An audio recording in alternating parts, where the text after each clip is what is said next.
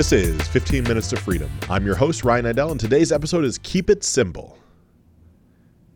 Today's episode, I want to share an impactful lesson that came about from one of my coaching clients and how you can apply it to your life to make a massive shift in a short period of time.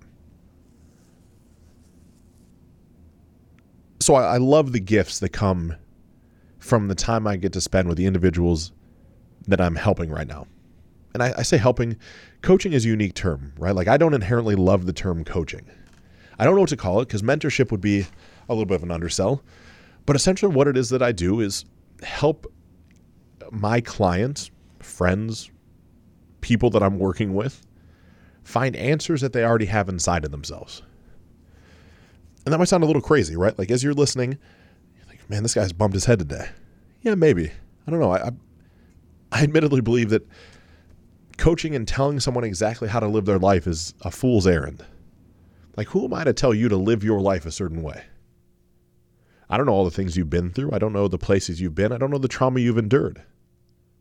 What I do know is there's some core principles that will help you live a better life. I know that we have to eventually go back and handle some of the stuff you've been running from. But I know most of the answers to all the things that you're seeking are actually deeply embedded inside of you. You just need someone that you trust enough to help you go to those recesses together.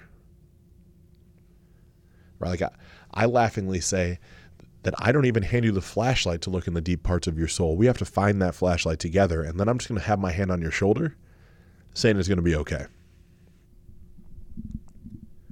Because so much of this industry is this complicated equation of you know, trying to convince people to be more of who they aren't and less of who they are. And no part of that resonates with me.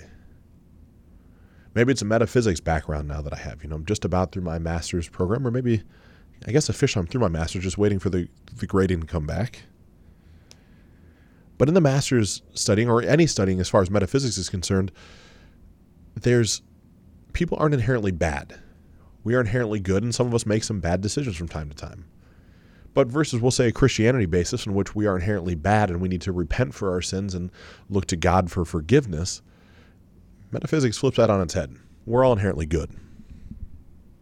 And if we are inherently good, and in my coaching practice, I believe we are inherently good, then even if you've made some bad decisions, there's some good that will come of it right? Like that doesn't mean you're a bad person. It doesn't mean you're flawed. The traumas that you've been through in your life, you didn't inherently ask for. Right? Like think about your own life right now. The worst experiences that you've been through, did you ask for those to happen or did they just happen around or to you? Like I didn't ask for the family unit I had growing up. I didn't ask for the issues that I've been through in my life. So, by the nature of that, I would be a victim to those situations because I didn't ask for it.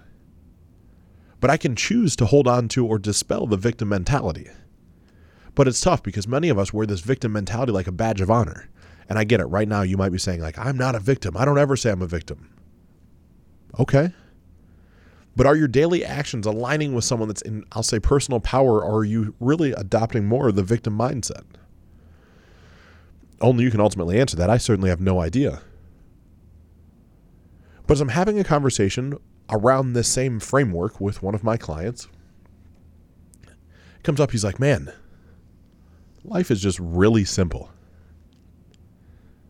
we make it so complicated. We over engineer everything. We, our brains are wired to figure out these ultra complex problems. But the majority of the problems that we have in our life are very simple. Like, think about your life right now and the biggest problems you have. How complicated are they really versus how complicated are you making them? It's the whole false evidence appearing real, the, the conversation of fear. Where like, I'll lean into my clients and ask them, like, go, let's let's go have the tough conversation with our boss this week. I want to know how it goes. I'm here to support you. I'm, I'm here for the mental check and let me know what's up. Call them, pump them up beforehand, talk to them, push them on the back a little bit like you got this leave them a voice message, whatever it is. And almost every time on the backside of the call, they call me, they message me, they do whatever they do, and they say, look, like it wasn't bad at all. Like everything came out better than I expected. Of course it does. Your brain over engineers all the possibilities. The possibilities are almost never as bad as the actual outcome. And same thing as it pertains to scaling your life and creating systems and processes to find your own level of power. It doesn't take a tremendous amount to make massive changes in your life. Above all else, there's a C word that it takes. No, no, get your mind out of the gutter. It's none of the ne- negative C words. It's none of the potty mouth things that I would have consistently said before. It's consistency. Well, I truly believe what separates you from the success that you're seeking is something called a MAP protocol. I believe that you need a mentor. A mentor is just simply someone that has walked the path you are considering walking or that you trust enough to know that they can get you from where you're at to where you want to arrive to. You need a mentor. You also then need accountability. You need someone to hold you accountable. Ideally, the mentor should. But perhaps you're just emulating the mentor and you need someone else in your life that you know, like, trust, and respect enough to hold you accountable. And you'd ask that person to do it. Then the backside, the last piece of this, you need a plan. You literally need a plan to get from where you're at to where you want to arrive to that someone holds you accountable for, and you're following it along in a way that a mentor has most likely guided you down. It's really just that simple. Right? But the, the bane of most of our existence is the consistency. The consistency that it takes to make an impactful change in the gym. The consistency it takes to not eat the bad food or to drink the alcohol the consistency required to practice a meditation skill that is never able to be mastered. The consistency of reading and taking time for yourself, the consistency of putting yourself first and not letting others talk down to you, the consistency that is required to get you from where you're at to where you want to go is going to take much longer than you hope for. It just does. See, this idea of consistency is very simple. But my friends, it is never easy. If it was easy, we would all do it. Or think of the number of excuses you've made just in the past week for the things that you knew you wanted to do or knew you should do, but lacked the consistency to pull it off. I knew I wanted to go to the gym, but you see, this thing happened. You don't get it. My kids were sick. No, I do get it. But your word wasn't worth enough to you to actually show up and go to the gym. It's okay. Like it stings. That should hurt a little bit when it's said. Because I believe we're too busy as a society sugarcoating all these things because we're too worried about how it's going to affect other people's feelings. But the truth has no feelings. The truth is just the truth. And the truth to me is if you make a commitment and then you don't honor it, which I have certainly done before, I am not a perfect creature. But if you don't honor your commitment, you're just really selling yourself short.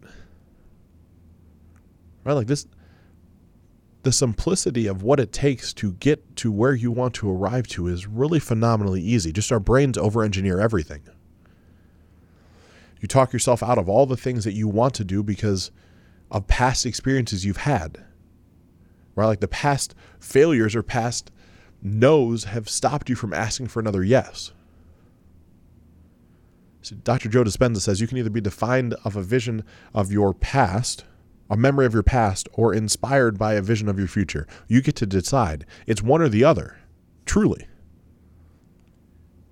So, most of what we walk around doing here on the planet is based off of past life experiences, not future possibilities.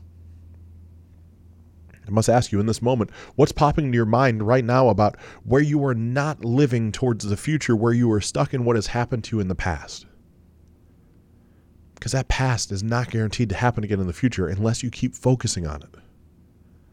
A one time occurrence, I was in a car accident at one point or another in my life. Somebody rear ended me at a stoplight. Nothing major, but it happened. So I drive to work every morning, might be a big surprise to you, and I stop at not short of eight stoplights. I don't worry about being rear ended right? I'm looking out my windshield going forward, not looking in my rearview mirror looking backwards. Think of how difficult it would be to drive your car around the town that you live in if all you could do was look out of your rearview mirror. So the question then must be had why are you doing that in your life? Why are you focused on the rearview mirror? It's a choice to look in that one. You can keep looking out the window instead. But it sounds too simple, right? Like that can't actually work. At least that's the story you tell yourself. It can't work to come up with a plan that is three years out, and then one year out, and then month over month, and then week over week in that month, and then hold yourself accountable. That's too simple. How can that actually work? You have to be lucky to become successful. You have to know somebody to become successful. I've heard all of those things in just the past 12 weeks. And oddly enough, none of them are really true. Like, none of them are true at all. Those are all choices. You have choices to be successful, and you have choices to over engineer things, and you have choices to overcomplicate things. So I must ask you, when are you going to stop overcomplicating your life and really just keep it simple? Keeping it simple by figuring out what it is that actually brings you joy every day. And don't say money, because money does not equal joy. Joy comes from the inside out. There is something inside of you that you want to do that you haven't done. And from that joyous standpoint, how do you then take action to make that happen? And that action might not be able to happen in the next week or the next month or the next six months. That doesn't mean you're a failure, it just means you have to work towards it.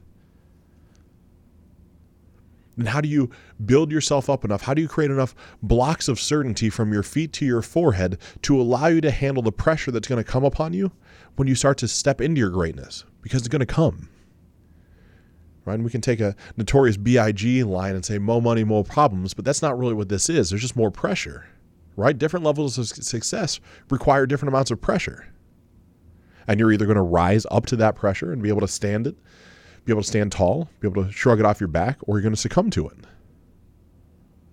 But if you keep it simple, you can always rise up to it. We just, again, we keep over engineering, we keep overcomplicating things. Let's let's talk about the gym for a second. I love this conversation. Like you think about what what trainer you're going to hire, what fad diet you're going to go on, what gym you're going to join, all these things, right? That you have to have all this perfect plan set up. And maybe it takes you a month to get that perfect plan. The right time, you go interview trainers, you go to different gyms, you consider different diets, you get feedback from 12 of your friends. Well, the person that started on day one, when you're not even remotely started on day 30, is 30 days ahead of you. Because at some point, for most of us, unless you're an elite level athlete, literally for most of us, you require a certain number of calories to exist every day. Call it 2,000. If you consume less than 2,000 calories, about 150 calories in a deficit every day, plus you do some cardiovascular and weight training activity, plus those now 1,800, 1,900 calories you're eating are sensible, they're protein based, they're healthy. They're not fried foods. They're not sugary stuff. You just really just make it simple. You will lose weight. You don't need a fat loss pill. You don't need some magic thing. Oh, yeah, drink an ounce of water for every lean pound of body weight. Let's just even say every pound of body weight that you have. Throw those things together. Run that course for 90 days. Then come talk to me about all the other fancy stuff you think you need to do. It's not that complicated for most of us. Same thing in your relationship right? Like you want this relationship that's just truly on fire. You want this thing that's just how it used to be, right? We just have lost our passion. Let's keep it really simple. When's the last time you called to your husband or wife, boyfriend or girlfriend in the middle of the day and just told them that you loved them and you were thinking about them? When's the last time you left your phone off when you were at home and just spent time looking at them face to face and being enamored with their conversation? When's the last time you made a sexual act just about them and not about yourself? It's probably been a while. Just keep it super simple. And business is much the same. Business at some point is adding massive value to somebody's life and charging them less than the perceived value ends up being. That's it. Like, we don't have to over engineer this. Sure, there's marketing messages and how do you get people to perceive that? And the marketplace is crowded and you don't understand my industry. Yeah, sure. All of which are true. What I do understand is if I think your product is worth 300 bucks and you charge me 100 bucks and I have $100 of disposable income, I am more likely to buy your product than if I if you tell me it's worth $400. So all you have to do is create enough value in my mind to get me to buy it and make sure that I have enough money to buy it. That's it. It's just that simple. The overcomplication in every area of your life is literally what is crippling your growth So the level of success you desire is just on the other side of simplicity. And what I can tell you is if you keep it simple every day, you'll end up getting shit done.